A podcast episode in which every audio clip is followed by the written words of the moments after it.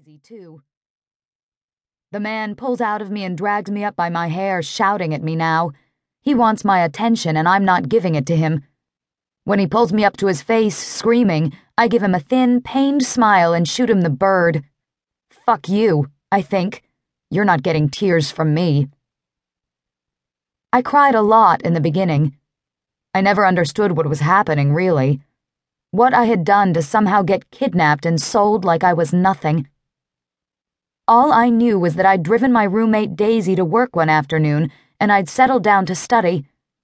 I'd borrowed her phone because mine was lost, and I had it on me.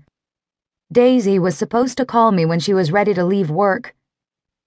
An hour after I dropped her off, two men had showed up at the door. Two tall, frightening strangers in suits with cold eyes. One was blond and enormous, and the other one was slim and ugly they both had thick Eastern European accents, and I immediately regretted opening the apartment door. By then, it was too late. They'd forced themselves into the apartment, bound and gagged me, and then dragged me into their car. Thirty minutes later, we went to the gas station where Daisy worked, and they grabbed her, too.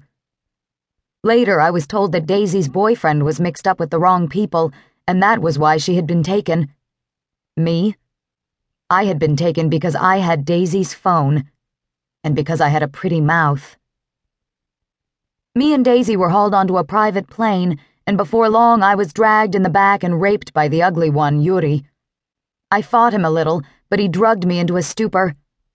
I guess he didn't care if his girls struggled or not. That was about all I remembered. Then, Two days later, I came out of the drugged stupor and realized that I was sore all over from Yuri's attentions. I was in a small hotel room, and I was alone with one of Yuri's new friends, who also raped me. I loathed myself for letting him do such horrible things to me. I wasn't a virgin, but I wasn't all that experienced when it came to sex. I'd had sex with my boyfriend, Mike, but no one else. Now here I was having sex with two men against my will. Yuri never came back. His friend did, though. And after he raped me again, he put a bag over my head, shoved me into a car, and drugged me. It seemed that I had been stolen twice now. Once from the States, and now this man was stealing me from my original kidnappers. The shit just kept piling on around here. The next thing I knew, I'd woken up in a Russian brothel, chained to a wall. I was terrified, not only for myself, but for poor Daisy, who was utterly sheltered and innocent. She was somewhere out there, likely living through the same hell that I was. She could be dead, even. In the beginning, I told myself that someone would find us. That Regan Porter, all American college student from Minnesota, couldn't fall off the face of the earth and not have someone looking for her. Not the girl who once thought her biggest fear was driving into a deer in the middle of the night. Finding me and Daisy would take time, I told myself. The police were bound to come looking for a pair of American girls that vanished, weren't they? My boyfriend Mike wouldn't give up on me. Neither would my family and friends. So I clung to hope. I cried all the time the first week in the brothel, and I hoped. I cried every time a man touched me. Each rape felt like it was the first one. I cried every night, biting down on my knuckles to stifle my sobs.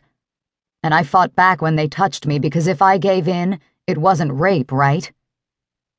I stopped crying once I realized two things. I realized no one would be coming. No Daisy, no Mike, no one. They left me here to rot. I had vanished, and no one would find me. Ever. I realized, too, that the men that paid to fuck me, they liked it when I cried and fought. They got off on that just as much as they got off on shoving their dicks inside me. After that, I learned to mask my emotions a bit more. I learned to mentally shut out what men were doing to my body, protecting my mind. They could have my body all they wanted, but that would be all I would give them. So I distracted myself. I rewrote horror movies in my head. I recast roles of my favorite films, switching out actors and